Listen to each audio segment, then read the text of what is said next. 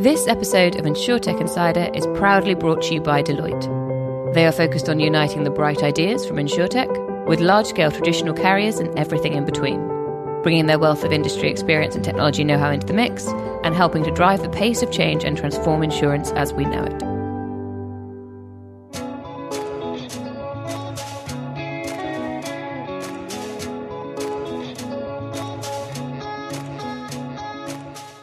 Welcome to episode 57 of InsurTech Insider, coming to you live from our 11FS recording studio in Finsbury Avenue. This is the first episode of 2020, so Happy New Year's and welcome back. On today's show, we're talking about direct to consumer insurance and how this market is changing to try and adapt to new ways of buying insurance. To talk about this with me, um, I'm joined by some fantastic guests. So, first up, we have Phil Zeidler, who is co founder at Dead Happy. Thank you so much for joining us today. How are you? I'm very well, thank you, Sarah. Can you give us a quick synopsis of what Dead Happy does? Uh, yes, sure. Um, so, Dead Happy, um, we set up a couple of years ago, really to address what we feel is the uh, the challenges of life insurance. Um, three words that currently most often associated with life insurance are complex, expensive, and dull. Um, and yet, we don't think it has to be that way. So, what we've done is completely change the whole product. Uh, the whole customer proposition, and in our view, made it um, easy, simple, cheap, uh, engaging, inclusive, and probably most importantly of all, we actually help people understand why they actually need cover. Brilliant. Thank you for that. I'm also joined by Stephen Brittain, who is director and co founder of InsurTech Gateway. Welcome to the show, Stephen. Nice to have you with us. How are you today? I'm very well, thank you. Um, can you do the same thing? Could you please give us a little bit of a synopsis of InsurTech Gateway? So, InsurTech Gateway is an incubator and specifically designed for the InsurTech space. And I guess it, it, would be best to describe it by the objective we set, which was to find a way to invite people from outside of the insurance market to disrupt it. Which, uh, why I wanted to come here today is because I'm looking for people that know how to contact customers. Brilliant. Well, I'm sure our audience will have some ideas for you there.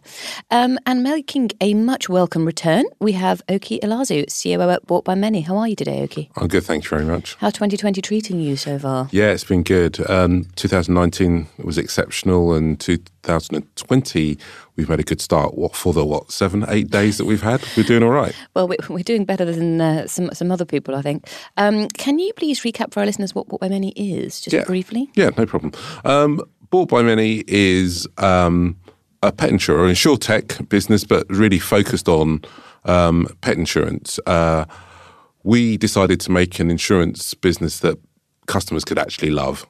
Um, that's now become our central purpose.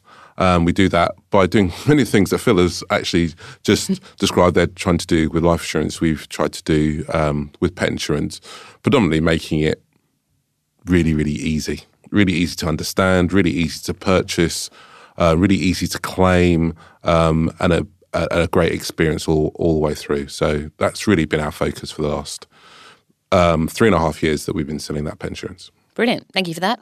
Okay, let's get started. Um, to start with, I'm going to give us a bit of background to set the scene.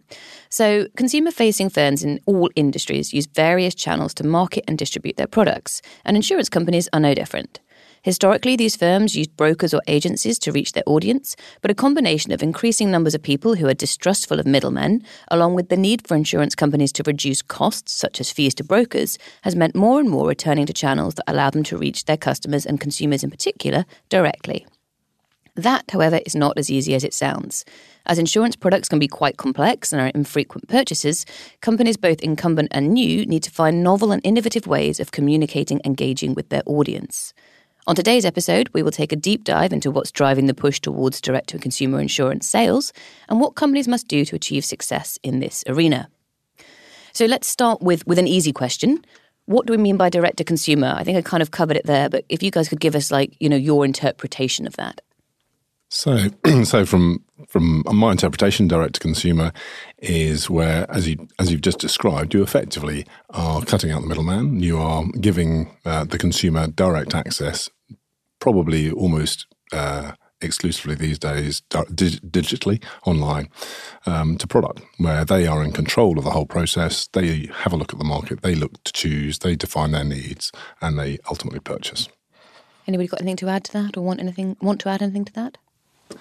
I'd like to add that I mean, certainly I felt in the last couple of years there's two clear schools that have emerged. One is um, a really stupid kind of warehouse insurance business that's just cheap and discount and following a commodified path of you know of buying um, underwriting capital, and then the other, which is still in its infancy, is a really smart, insightful, proposition-driven businesses that um, are not commonplace in the insurance market and are just emerging. And I think we're sitting in front of two of them today. So those are two different um, models of direct-to-consumer insurance in your mind. Well, one answers a question for an industry that's got too much cost mm-hmm. and just says, let's strip cost and let's strip our middlemen. And it makes lots of sense on certain business plans, but it doesn't make sense on our business plan. Our business plan says we need to find new value and we need to find new segments. And it's exciting and it's got new expertise that the industry doesn't currently possess around behavior and insight and segmentations. And um, I think we're all very excited about where that will go and how the industry will mature to make it a proper bona fide group of products. So making something that's actually better, not just cheaper. Exactly. At its heart. exactly. Yeah. Yeah. Time for it to grow up. I mean, and I'd add to that. I think I think for me, there's a in determining this, there's a difference between um, what I call big box insurers and insurtechs. So insurers, well, part of the issue for insurtech businesses, which is small, um, fast growing businesses, is that, that that insurance has these huge companies with with with lots and lots, millions and millions and millions of policies already in place, and we're having to be little, like little speedboats trying to contact and create relationships direct with with with customers, um, different to these big um, well-known insurance names. Um, and I think there's a real difference between what what we would do as an insurtech um, direct to a customer to say what maybe AXA or any of those big players would do. Okay, well, we'll come on to that in a little bit. Um, just to be, you know, completely clear, if, if maybe some of our audience who have never come across this kind of description before, if you're not direct to consumer, what what could you be? What kind of other models are there? Well, typically you've got, I mean, the traditional, and if I look particularly look at life insurance, it's intermediated models. Right? So, mm-hmm. you know, most life insurance is sold through the IFA uh, networks, which are by definition they are brokers of one sort or another. So that's an independent financial advisor. Yes, sorry, yes, indeed. Um, I, get I get a bit. Uh, we'll make you explain any um, you know acronym you choose to use. So. Sure. So that's that's been you know the route to market for most insurers, and it it is slightly. I'm not quite sure of how it's evolved this way, but if you look at it, there is have been a real sort of dissemination of uh, of roles within um, the market for, for someone like life insurance. So, you know, the insurer has been really clear they're the product manufacturer and they'll set the rates, but they don't have any uh, direct distribution capability. So they've relied on the IFAs, and their skill set has been to go out, find the customers, uh, and and um, and make sure that the products um, are suited to meet, to meet their needs. Um, and so that's where the tradition has been. I think one of the questions that um, we certainly have asked uh, of consumers is actually how effective is that? How relevant is that market? How many of, you know, there's an 8 million people um, who apparently have a need for life insurance who don't have a policy. So clearly that model isn't working for them. Um, and if you then have a conversation with the customer and say, well, actually, what might work for you? Um, you know, they will describe something which is akin to what, you know, there are some uh, insurance sectors such as uh, private motor, which is well advanced down this route, where everyone has real understanding of how they can go on and control the whole process of buying a policy, which they see uh, as directly online. Um, and they'll just say, well, why can't I do that for life insurance? Anybody else? Any other models? What about pet insurance, uh, Oke? How could that be sold other than direct to consumer? I mean, it's predominantly direct to consumer, but it can be through on um, it's a really good question because it, it, it throws into into sharp relief the whole idea of distribution deals as opposed, you know, so if I sell through BMW, am I selling direct to the consumer? Well, it depends which brand you're selling through. And I know for InsurTech, some are going, we are acquiring, we are finding and acquiring customers ourselves and selling our brand, our products. Or you could use um, another distribution partner and either white label them or do it in in in, in combination and partnership with them. So I, I don't think it's it's almost to, to, totally clear. But mm-hmm. th- when when I think about it, I think about us selling our brand direct through to our customer, acquiring them, finding them, acquiring and selling to them without anybody between us and them. So I guess there's almost three models there. Then the one you've just described, you know, literally your customer coming straight to you via your website. Then you have perhaps, particularly in your instance, you could have a vet group selling the bought by many brand so it's still the customer is still buying you know from Yep, bought by many a distribution deal. distribution deal Yep. and then the third option would be that you take the bought by many name off it completely and somebody else puts their name on it even though it's still your insurance policy Correct. underneath. So our deal would be what I would call I don't know what the guys a B two B relationship with another business, and then they would sell our policies often in their name. But but I think uh, I think that's exactly right. And the important thing about understanding why that deal still works is that the partnership deals that you're doing uh, dealing with already have the customer relationship. So they've already done. They've spent their marketing dollar. They've got their customers, and what they're doing is upselling additional product. So So that would be the vet. The vet already has a customer. You, you already take Tibbles to the vet, so you might as well Exactly. upsell on that. Exactly. And, and and why, if you look at some of the financial institutions, in theory, well, they're not very good at it, but you look at the banks and the building societies and all those uh, big organizations, they've already invested substantial money in getting loyal customers. So they're thinking about exploring ways of how they can offer additional product. And so that works because it actually is removing a cost out of the, they've already spent the money, so it's removing the cost from the chain. and it, and it's really important because the the first element of it, doing it direct yourself, your website, your marketing, it's expensive and it's hard, yeah. right? Um, and actually, as Phil says, if you're working with Barclays with between 30 million customers where they've already they've already got the customer, that's a different sort of scenario you're that you're working to to actually going to find um, customers yourself, which is is expensive and actually where many many smaller insurance companies really struggle. Okay, so I think that's a pretty good sort of background set. Um, we've sort of touched on this a little bit, but let's go into it a bit more deeply. What are the, the current challenges if you're providing direct to um, consumer insurance? Um, whether whether that's through the kind of the, the middleman model, if you like, the distribution deal, or whether it's you know literally as you've just said. So one challenge you just mentioned is how expensive it is to set yourself up and to actually reach those customers. What other challenges are there, either for for insurtechs or for some of the big players as well? I think what's interesting about the three models that you just described also describes one of the problems is that we're talking about policies and distribution, and the customer isn't asking for that. The customer's talking about a lifetime value and all the different things that we should be offering on top. So, one of the challenges we have is the industry is being educated that we're just different distribution for existing policies. And, um, and I think we need to re educate the market of what else it could be because we've all seen the phenomenal successes of businesses that understand building relationship businesses. And I know, Phil, you know that better than all of us. But the Simply Business story is one of understanding how to keep a relationship going and not one on an insurance. And I think we need to see a lot more of that thinking um, leading the way we product develop and the way we engage with the insurance market and the customer. So the problem at the moment is that you're just selling the same thing over and over again. There's Yeah, no we do. personalization, differentiation, all those kind of Just buzzwords. But InsurTech as distributor. okay, And, and I think that's I think that's exactly right. If you think about and the way that we think about the customer is our primary uh, goal as a business is to meet their needs, and those needs change over over time. And we want customers. We don't want a customer for a year. We want a customer for life. literally in your case. Hmm. Literally, in our case, yeah. And, and it's a simple. It's a good illustration. It's obviously one I know well. It's a simple one to to, to show how broken the life insurance uh, market is. That the industry sells twenty five year policies to a client. Now, what do you ever buy for 25 years?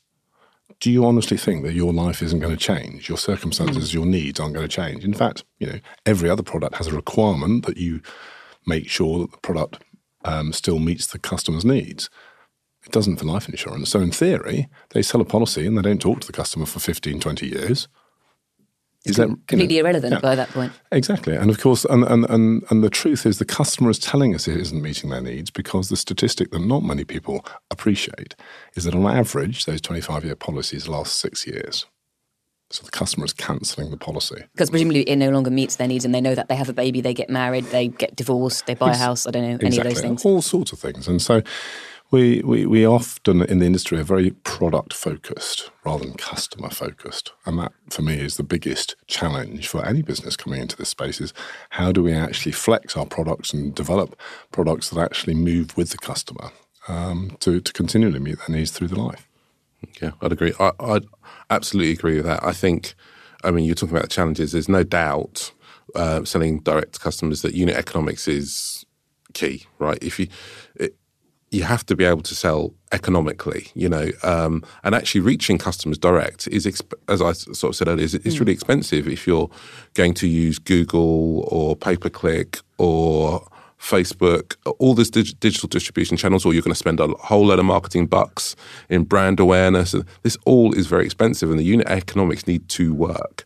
And I think the biggest challenge um, for for insurtechs, no matter how good and, and customer focused on it is, is making sure that the customer, uh, the unit economics work. Um, but if you, but the, one of the advantages of that is if you are thinking lifetime value, then you've got to you've got a good chance. You're not thinking about one year. You're thinking we're going to create a proposition that keeps this customer for many years. Um, and actually, the the cost of acquisition we incur in the first year, if we can have a policy that, that keep a customer for five years, high, you know, great relationship, great retention, great lifetime value, actually you can start to make the unit economics work much better when you focus on cost of acquisition against the lifetime value of that customer. So you, you know it, it actually makes it if you think more about whatever the product is that you're going to create that's actually people going to want it's still going to be useful for them it's going to be you know personalized or whatever it is. If you get that right up front then it's worth doing the expenditure at the beginning is that what you're suggesting? Yeah yeah. Like insurance in some ways is almost the best subscription model ever. Right if you do it well you know because you can keep a customer for a long period of time. And i know that in the uh, venture capital world or funding world, subscription models are the ones that people like. And we kind of have the benefit of that. Um, if we do a great job, hopefully the customers stay with us. Um, uh, and therefore we can work out the, the economics over a much longer period than just a year. I have to say, I always find it um, very strange when a couple of the big insurers recently have come out and said, "Oh, we do a subscription model for insurance. You just pay monthly." And I'm like, "Isn't that just insurance by direct debit? And haven't we had that for quite a while?" Mm-hmm. Um, so I do agree with your point about it being, you know, a subscription model at its heart. Um, could I? Oh, sorry, yes, I think there's a, from an early stage investor perspective, I certainly think that um, there's there. Two years ago, there was non-stop direct to customer propositions, and they would come in the door with an unproven model and ask for a million pounds, of which 900,000 was going on Google Ads. Mm. And that's a terrifying prospect. Um, and the problem behind that was um, that the people who came to us weren't stopping and thinking about the customer need first. They thought they could just bash this into market. And so the equation of customer acquisition cost over lifetime value has become the mantra for early stage investment. And if you can't walk in the door and say, I've identified a segment and a specific need, and I can, I think I can acquire it for this number, and I can probably get a lifetime, and I can pay that back in a year or two, then the venture capital market is interested. The angel investor markets are interested. The danger is, of course, that the harder it's becoming to push this into market, that we're looking at, you know, people telling, I mean, people come in the door with a, this is an eight, eight year lifetime value. Therefore, I can spend seven years worth of that on the acquisition cost which is a very frightening prospect mm. and takes quite a lot of nerve to go through that journey. So it sounds like, um, in terms of the changes in this landscape, we've gone from sort of most or a lot of insurance being sold through a third party, um, which, as we said, has changed for different lines. You know, some some lines have become more direct to consumer earlier than others. We get into that stage where like right direct to consumer sales is, is now kind of a wider trend across a lot of types of insurance. And then it sounds like what you're saying is we're kind of almost going backwards again to a certain extent, and that direct to consumer became everybody's first um, option or that's where they went to straight away. And actually, there are perhaps other models that might be more effective, particularly if you're starting a company now. Yes, but I think there's also there is hope in this because where it does work is where you have proper domain experts that really understand the customer need and come forward with a clear insight. I mean, uh, Revolut launched the most exciting, you know, the most exciting fintech launch I've seen in years on very little marketing budget, very little Google ad spend, with a clear piece of product feature around an FX proposition, a, a foreign exchange proposition, mm-hmm. which engaged with an audience of people who were new. They were redefined as travelers who wanted that feature. And they managed to upturn a market that was talking about spending lots of money on Google ads. They didn't, they spent it on product development and smart thinking. And um, so I think there is an answer in there for the early stage innovator. Mm-hmm. And they should still be looking at the direct customer space. Okay, so so if we're talking about the direct to consumer space uh, and this sort of uh, collision with digital, is digital making that model easier or harder or both? Um, hmm, good question. I think it's making you can start a business and get it up and running and start using Google or Facebook um, to try and get your business moving. It generally won't work unless you get it right. Stephen said it's it's really really hard work. Uh, th- there is one thing in digital that I think we haven't mentioned that, that's important, certainly in our part of the world, uh, general insurance, which is aggregators. Right, this is another incredibly important part of the way the distribution landscape has changed over the last ten years. Um, I was with someone from um, Money Supermarket the other day, and I was saying, God, you know, how much you spend on on marketing? I mean, and they were saying, well, the, kind of that's all we do right? Um, and and actually, his his assertion was that 15 years ago, lots of insurers did adverts mm-hmm. um, to, to, sell their products, and most of those, and and let's say that was 100 million pounds worth of advertising spend. Um, and he said there's probably still 100 million pounds worth of advertising spend in insurance, but between the big aggregators, they're doing, and this is made up number by the way, mm-hmm. um, they're doing 80 or 90 million right? All those other companies aren't doing it. They're just they're just then using the aggregator to promote their product. So when the person comes to Money Supermarket, they see a whole raft of products. So the, those people don't have to do that marketing spend anymore. It's all done by the aggregator, which I thought that's a completely big shift. And if you think about it, that's probably true because the, the only other people, insurers, that really advertise massively on TV, say, are the people who aren't on aggregators.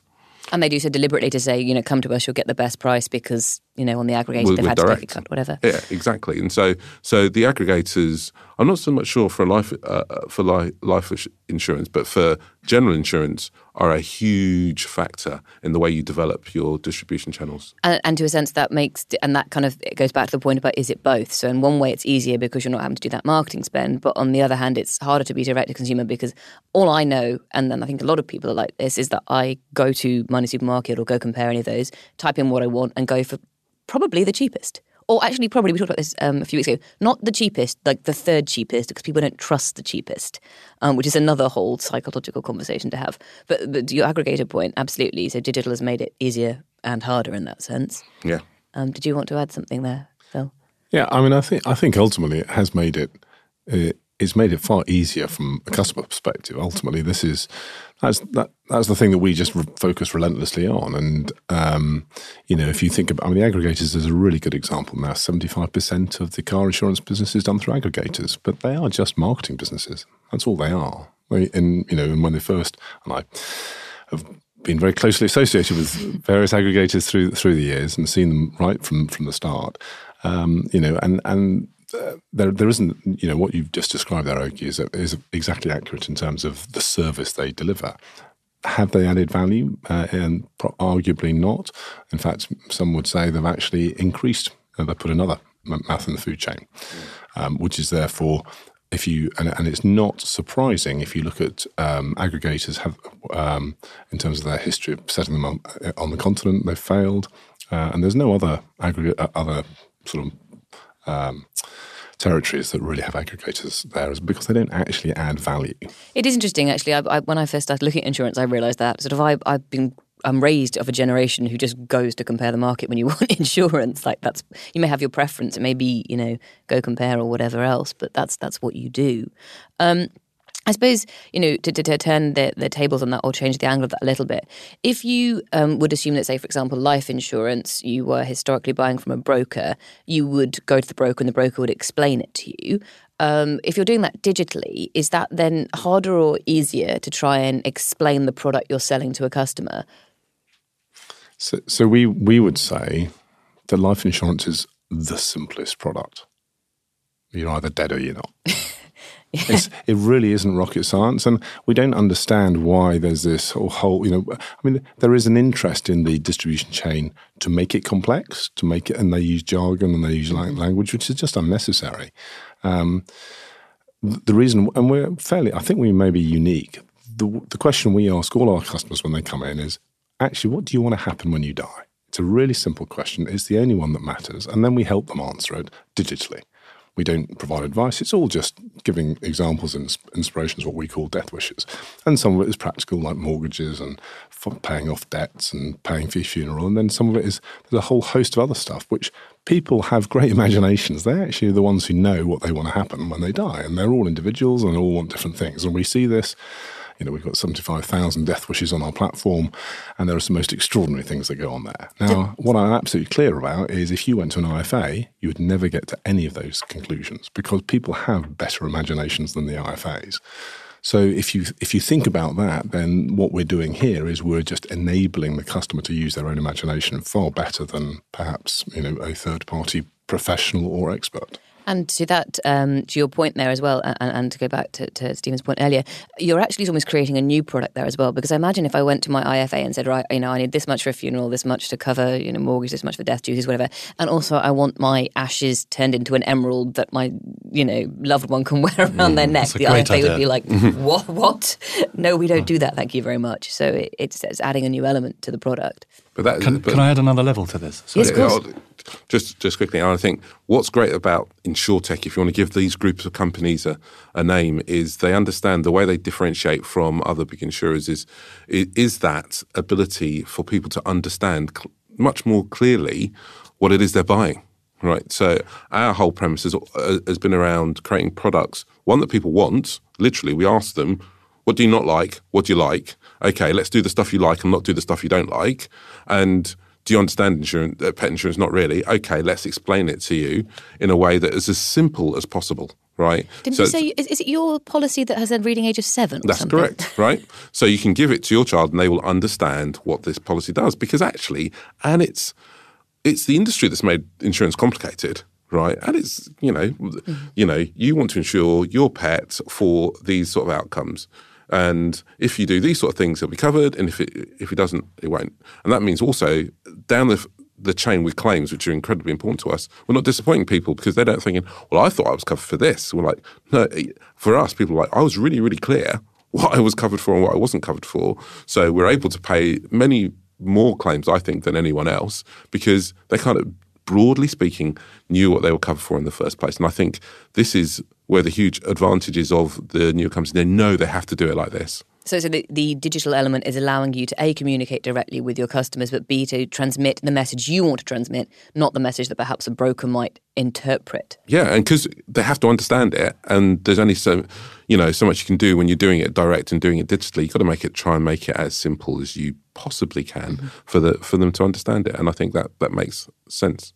Uh, Stephen, you wanted to jump in there, and we. I did. I was. I, I'd like to take a, an example from outside of the industry because it's moved on so much further and faster from the outside in. And I, I was given an example um, by a friend of a dating app.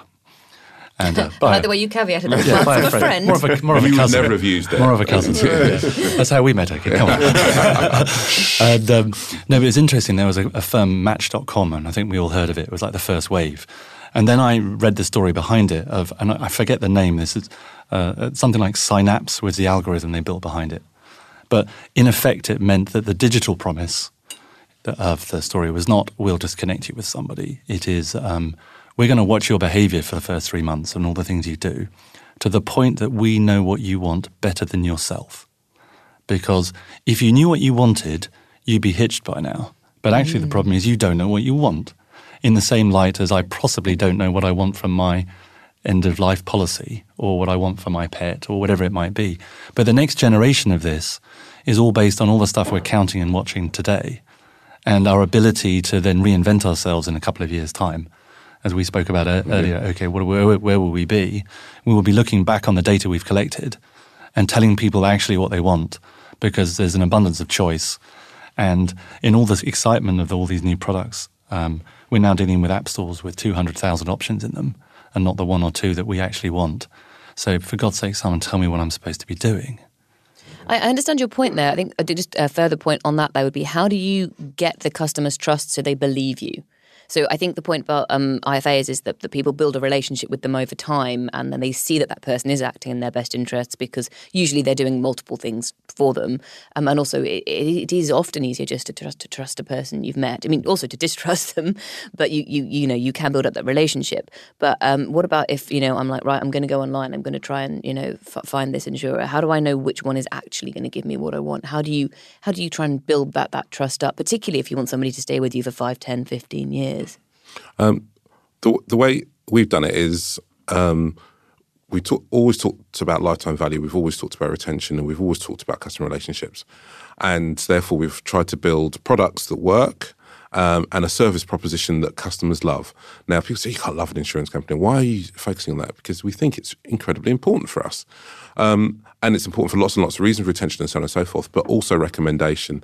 So business is business. And the, the most powerful thing you can have is people recommending you, especially in an age of aggregators where, as you've just described yourself, you shop by going, oh, I'll put it in an aggregator. Oh, the third one down, kind of heard of them, I'll buy.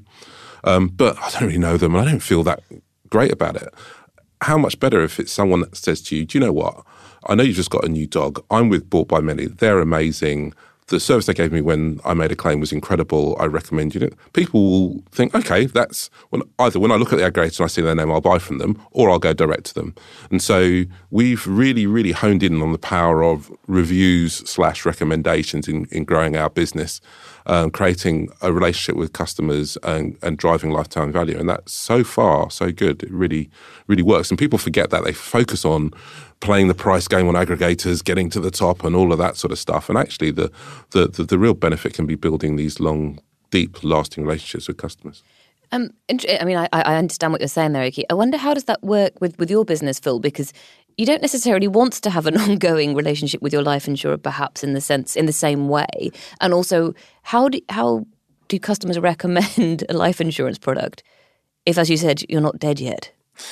Yeah, so that is one of the you know, and all the feedback that we get, and you know, the one comment we'll often get get is you know, it's brilliant feedback. We're very proud of all our NPS scores and Trustpilot scores and the rest of it. But of course, the the one hanging question is, but I don't know if it's going to work. And that moment of truth is clearly um, fundamental, and just as Oke's described around what they focused on the claims process we are really clear that we own that relationship so that when oh, we have a little skull phone in our office that when that goes and we, you know we get our claims through that we will do everything in our power to make the death wishes that they've described happen um, because that's that is the essence of the product have you have you had any claims yet? So we haven't as yet had any claims. Statistically, I, I, we're due, but we haven't had okay. one. So uh, you know, we've clearly got very healthy customers. Or shall we tell the underwriters anyway?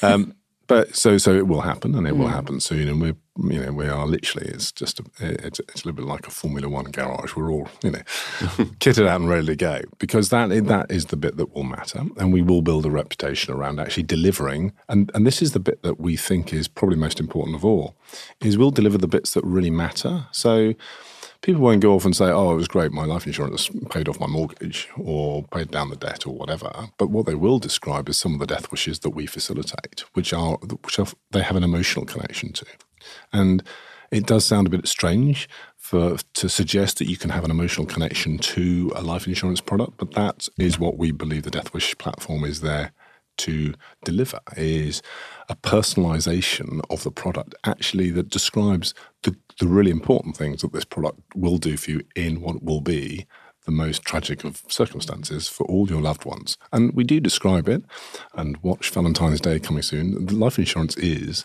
it's the ultimate gift of love because it's the most selfless product you can buy if you are actually because you'll never benefit. Um, so if we redefine the product in those terms, which is so far away from the very dry, very practical, very financially focused way it's sold at the moment, people do begin to understand and actually really value and feel good about having that product. Um, so, and and it comes back to those customer relationships. We do have a unique customer relationship with every single one of them because every single one of their death wishes is different. It's unique to them, and that's the bit that we believe will will drive huge retention and value. Um, and unlike every other life insurance, not just company but also IFA, we're going to speak to them every year and say, "Are these all right? Are you still happy with Are this? Are you happy with them?" So, um, just to talk a little bit about sort of the, the end-to-end experience, because we, have touched on it there. We've talked um, a, a, lot about uh, distribution and how you sell. So, part of direct-to-consumer is obviously that selling process. You know, how do you get people to be aware of you? How do they buy the product? Um, but then what you've mentioned there, Phil, is that actually when something does happen, it, it's a phone call. So, it's still direct-to-consumer contact. It's not coming through a broker, but it's it's a different channel. Um, do, do you take claims by phone, or is yours entirely digital? No. Uh, so- said no quickly.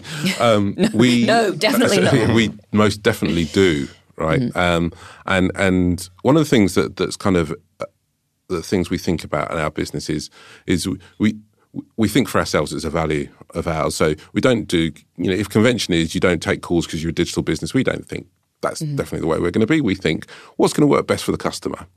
Um, and in the claims, you know, in general insurance and in pet insurance, you're defined by the way you do claims. I mean, Phil's saying they haven't had a claim. We get five and a half thousand in a month. You know, so this is these are five and a half thousand opportunities to to I hate the term wow customer to really show them that the promise we made them when they purchased their policy is true. It works. Okay, um, and that's quite a, quite a responsibility. And there's for me, there's no way you can say start dictating, but you can only do that in this way. You know, so we uh, do about 50 50, 50% of our claims are reported digitally online um, through something we call Snap Claims, which has isn't even a questionnaire. Um, it's it's we think it's quite revolutionary because all pet insurance is like here fill in three pages of, of, of information. And we made the decision that we won't ask customers for anything that that that that we could find we either have the information ourselves we can find out from someone else namely the vet which actually leaves us very little to ask the customer right? Mm-hmm. and so they're like oh wow it's, it's, it's done already you know? But equally um, there was a recent survey done by bt about there, there was a lot of talk about the fact that, that that young people will never phone in to do things, and what they found was that that actually it's not about age; it's about emotional state, and that when people are in a heightened emotional state, they tend to want to talk to someone, right? Mm-hmm. So you're probably going uh, Phil's probably going to get that that skull phone is probably going to ring um, because that's just an emotional state thing. And if you close that off to them, then the experience is not as good um, as as it could be. So yeah, we we like to think we we do things digitally when we can, but we really, really give customers choice and do stuff that's pretty analog in a digital world. Just one last example of that is for every pet. I think I might mention this previously to you. Uh, for every pet that passes away, we send a handwritten condolence card. Now, most people say, why would a digital business do that? Because actually, we consider each individual uh, each each customer is an individual and what they've gone through, and it's probably one of the things that gets tweeted or about more than anything else we do. These cards that we send to customers, and it's just the, the simplest thing for us to do. And people, that's it's interesting, isn't it? Because we're talking about you know a lot of what we talk about here is InsurTech and technology, and, and you know how digital channels are changing landscapes and industries. But there are certain elements that will always have to be analog, or, or people are still not ready to to transfer. I mean, the popularity of cards birthday cards, Christmas cards, Valentine's Day cards. You know, Paperchase isn't going out of business anytime soon. Um, so it's kind of, I think, the point being that just because you're direct to consumer doesn't mean you have to be solely digital. You could you can integrate other channels there to create those those products, uh, Stephen, that you mentioned that are better than what's happened before. Well, it's interesting, isn't it? Because this generation of, of startups and these stories about being winning the battle of niceness. You, I mean, this is you. You spend a lot of time being very nice so that people like like you and because you're all new and you want to be liked. Arguably, insurers have a problem with being liked. I would say some of the incumbents as well. It does. It does feel like a different strategy. Yes, I guess I never thought it was that important. I don't know. Well, maybe it's not important to be liked, but I think insurers in particular are um, actively disliked. So you might feel neutral about your bank, but I do think people actively dislike insurers in some circumstances. And usually that's a result of a bad experience with a claim, I have to say.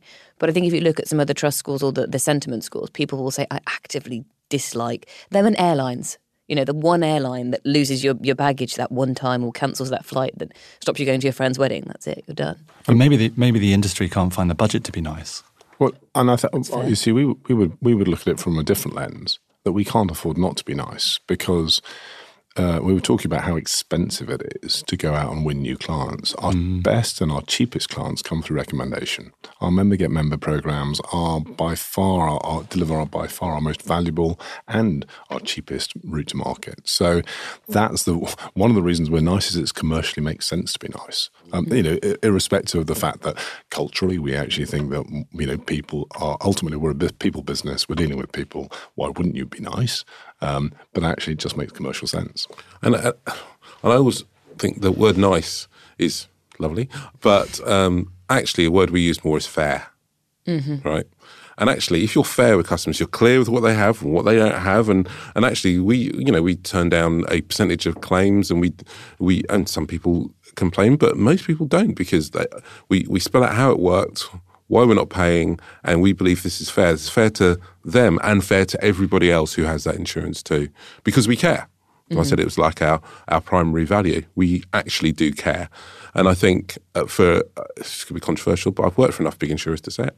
Um, I think when you're at scale, you don't have to care as much. Phil is absolutely right. When you, you know, when I was at Pre, we had like 30 million customers, right? There's no way they're going to care as much as we do when we sort of tick the first one going on and the second and the third. And yes, we might be at 100, 120,000 now, but we still care desperately about all of them um, for the reasons that it costs us a lot to get. But more importantly, we want them to tell other people. Advocacy is like one of our core metrics. You know, we want them to tell other people about us. Um, so the way they're going to do it is that they think we care, which we do. I think advocacy is a, is a core metric, and I'm, I'm sure you have thoughts on this, Stephen. But like generally for startups, you know, if you look at the success of even the, the, the fintechs and the challenger banks, it's it's a huge part of success when you're entering what's quite a crowded market. I, th- I think there's something that um, that Phil just touched on. I wonder if I could. I wanted to ask you a more specific question because I think Yeah, there's some. I asked the question, Trent. I will. Um, okay, well, I won't make it like a question. I'll make it more of a statement, and then you can turn it into a question. But um, there's something. Um, there's a delicate place we're all. I think we're trying to manage now, which is we're coming up with premium service offers. We're, it's expensive to be nice, and we're backing it with venture money. We're backing it with a lot of effort. Super passionate teams who are putting extra hours in to deliver this niceness. I mean, I'm sure you're operating operationalizing it better than most. But then there's a phase where, and what you're doing is buying time to learn and build decent relationship and insight. And I'm imagining, if you are not already, Phil, that your your referral business, you're discovering that rock stars are finding their rock star mates, or baby boomers are finding their baby boomer mates. And what I mean is, you're you're now finding an, more, emerging is a now a more effective way of a network effect happening. And then you can say goodbye to all the nice stuff, and you can say, actually, we know who our customer is and that's a learning exercise over the next couple of years. Yeah, I, I mean, I don't know whether they are necessarily mutually exclusive. You know, the, I don't, I don't see what I don't recognise in there is the cost of niceness. Uh, actually, I don't think that we it costs us any more to do what we do in the way that we do it. you could be nicer then. Possibly, I'm not saying we can't. um, I, I don't know, and I'm, you know, I think we, you know, we listen to the customers uh, ferociously. Literally, we, you know, they are the ones that give us all the most valuable feedback, um, which I, th- I think is something that the industry is relatively poor at doing. if you're going to be direct to customer, you have to listen to the customer, surely. Correct. You would think. And that, that, that allows you to build propositions, um, products and propositions that they actually value. You know, I go back to the whole thing around unit economics. To make the unit economics work, um, for us, we've had to had an average order value higher than the rest of the industry. We do that by creating some premium products, but the premium products are just bundles of stuff that people actually really wanted. They just cost slightly more, um, but they'll they'll buy them because it's actually what they wanted. Whether it's cover for a pre-existing condition or a, a, a policy that doesn't go up in price, these things cost slightly more, but some customers want that.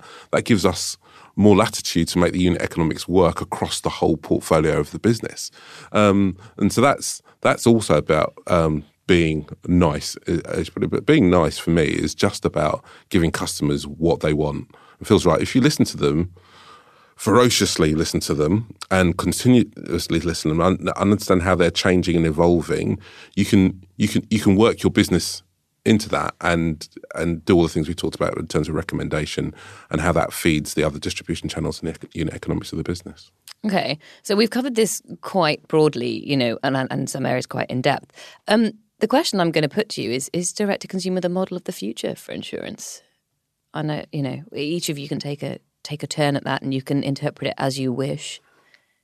Well, well clearly we believe it is because that's Yeah. what we're building, um, and we believe it is because we believe that we. Ha- in building those relationships, um, we can better meet their needs, and we think that's what customers want is something that is, you know, increasingly um, more tailored to to to meet exactly what they need and have a long term relationship. You know, where and, and you, you you can't see this yet in our proposition, but what will come is a whole host of different other products that will uh, be things that they are asking us for, um, uh, along a, a very natural extension for us. You know, whether that be the critical illness cover or whether that be things that are outside of insurance, like a digital will, all those sorts of things that are related to the products. And these are through that communication, they're things that they're asking for. We're building them and then we're tailoring them to make sure they actually meet their needs. That's something that on a D2C basis you can do. And it's very difficult to do it you know, well mm-hmm. through any other uh, means. Okay. Yeah, I, it's a tough question, actually, so thank you.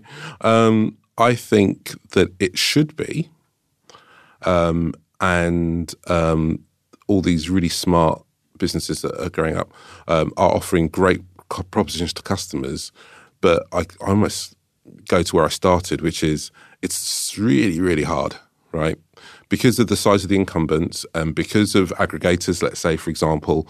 So, so the way that the insurance market works makes it really, really hard to start with nothing, build a brand to scale enough that you can survive, you know? Mm-hmm. Um, and so there's some great work you need to do in building uh, a brilliant brand. I mean, I think DeadHappy are doing that really, really well. But the brand's got to stand out. People got to know what it is, the brand, the proposition, how it works for you to get over. We call it like the choppy waters when you're surfing. If you can make it over the first few waves that are going to try and drag you back into the shore and get into that calm water before the big waves come, you've got a good chance of surviving. If you can do that, I think the more companies that can do that, the more this this um, this wave of um, of B2C, D2C companies will survive. But as Steve said, there were lots of people doing this two or three years ago, and there are less so doing it now. And I think it's less so doing it now because it's hard to get over those initial choppy waves. And Stephen, how about you? When you're when you're looking for you know companies and and you're looking for companies to work with, does does whether they're D2C or B2B or have have any impact on it, or is it just you're just looking for a? Um, absolutely a consumer insight driven proposition should be at the heart of every business we invest in. Um, do I believe that D2C is the thing to back? I think that the capabilities and the skills that are being built around this table and around the room are the best in class. But I think the future is in insight and data, and that the next generation, the evolution of your businesses, the next phase of your businesses is going to be fascinating, and you're in the right place for it. But I think D2C is going to look very different my um, Apple my Apple phone knows more about my pet needs than you will find out in 20 years. So how are you going to work with them to get that kind of insight to be that smart and perceptive? Um, so how, who are we going to bring to this party? And I think if we if we isolate these groups and make this uh, you know us against the world or us against the data experts or us against the industry, we will miss the big opportunity to do it really really well. I think there's a, an important thing there about you mentioned Apple about ecosystems. I think we call it, which is, and I think Phil talked about it as well, which is you kind of can kind of start in one place, but then try to be more for the customer. So we start in pet insurance, and may soon once we have a relationship with the customers, do more in terms of different types of insurance or um, different things that people pet owners would like. So wellness and and and different points. So you, so you actually got to think not just as an insurance business, but as an ecosystem provider and be able to provide more services across that ecosystem for your customers to create that deeper relationship. But once you do that, I think you've got even better chance of surviving.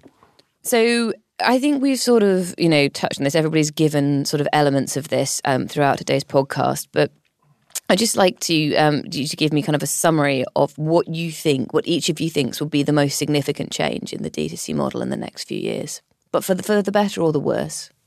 I think the biggest um, change will be strong data insight driving product development. And we're going to see some really strong premium service offers. Somewhere in there will be insurance. And do you think that's going to be powered by advances in technology or people um, better getting to grips with the idea that they need to do that? Because when you talk about data, there's always two sides to it. One is that people don't understand it, and the other is that we can't actually process it properly or do anything with it. Um, I think it's going to be invisible and we won't have to worry about it. Okay. okay. Yeah, I mean, in amongst what, what I said, I, I think uh, certainly for insurtech businesses, broadening the proposition away, not away from insurance, that makes insurance an, an, integral part of other things that they can also do, I think will be uh, um, a next big thing. And if I could add to that, related to D2C, I, I'm really intrigued to see what's going to go on with um, with partnerships. as a distribution channel. You know, so we know some guys are doing some interesting things in motor with um, with car manufacturers, for mm-hmm. example, and how actually you build the insurance into the purchase of something else. It just becomes an integral part of what they do. I think insurers working really closely with other um, uh, with other um, people will th- become a real fundamental thing about the way insurance is sold in the next five years. Yeah, I mean, we're already starting to see that, as you say, particularly in the auto industry, but I can imagine it working well with pets as well. You know, you go alongside a, a pet food manufacturer or, a, you know, even a um, Battersea Dogs Home or something like that. It kind of becomes a package and you don't have to worry about it. And it could work both ways. So it could be that, that we do more of what they do as well as going, going the other way. So it'll be really interesting. Okay. Phil? I certainly have to, to, to support Stephen in that data for me is is what will make the change, and and specifically the reason why I say that is what data enables us to do is to deliver products that meet the customer's needs without them really realizing it or thinking about it, and that translates into customer ease. Um, people fundamentally don't enjoy spending time looking at financial services products. So if we can make it as easy as possible for them to get something that meets their needs, and that will be through data, then well, uh, that'll be the big change. I think the key point you made there as well is meets their needs because a lot of people these days buy a product because it's the first one they come to and oh my goodness I'm bored of this already or it's the cheapest but I think that's that's what we really need to focus is on making sure that those products that you can get access to quickly and easily are also sufficient they actually do what they're supposed to do uh, exactly, and, and, and I do think that will be a data driven piece. Yeah, no, I, I, think that's totally true. We we're already doing that. Part in our old CMO used to call it post marketing, actually selling things that customers actually want, rather than trying to market them things that they don't want. Perfect. All right. Well, that wraps up this discussion. Thank you so much to everyone for joining me. Um, where can listeners find out more about you, Oke? Um, uh, on LinkedIn, um, Oke Eleazu on LinkedIn, or Oki Oki Koki on Twitter. How about Bought by Many? Yeah, um, www.boughtbymany.com. Perfect. Stephen? Um, you can find out about the InsurTech Gateway at theinsurtechgateway.com. Wonderful. And I'm Stephen at with a PH. Okay, perfect. Phil? Uh, me on LinkedIn, Phil Zeidler on LinkedIn, or deadhappy.com. Brilliant. And you can find me on Twitter at Sarah Kocianski. That wraps up the first episode of InsurTech Insider for 2020. Thank you so much to my guests today, to Stephen, to Oke, and to Phil. Um, as always, you can find the show on Twitter at InsurTech Insiders, our 11FS LinkedIn page, that is 11 colon FS. And if you like what you've heard this week, don't forget to subscribe to our podcast, which you can find on Spotify and your other podcast providers. Also, we're relaunching the 11FS newsletter. We want to give you, the financial services community, the disruptors, and the curious thinkers, a snack sized roundup of the biggest stories of the week. Every Friday, you'll receive a summary in our 11FS style, along with interesting blogs and so much more straight to your inbox. If you're not a subscriber, do sign up today at 11fs.com forward slash newsletter. If you have any suggestions or feedback, please reach out on Twitter or email podcast at 11fs.com. Thank you so much for listening. We will have more on InsurTech Insider for you in two weeks.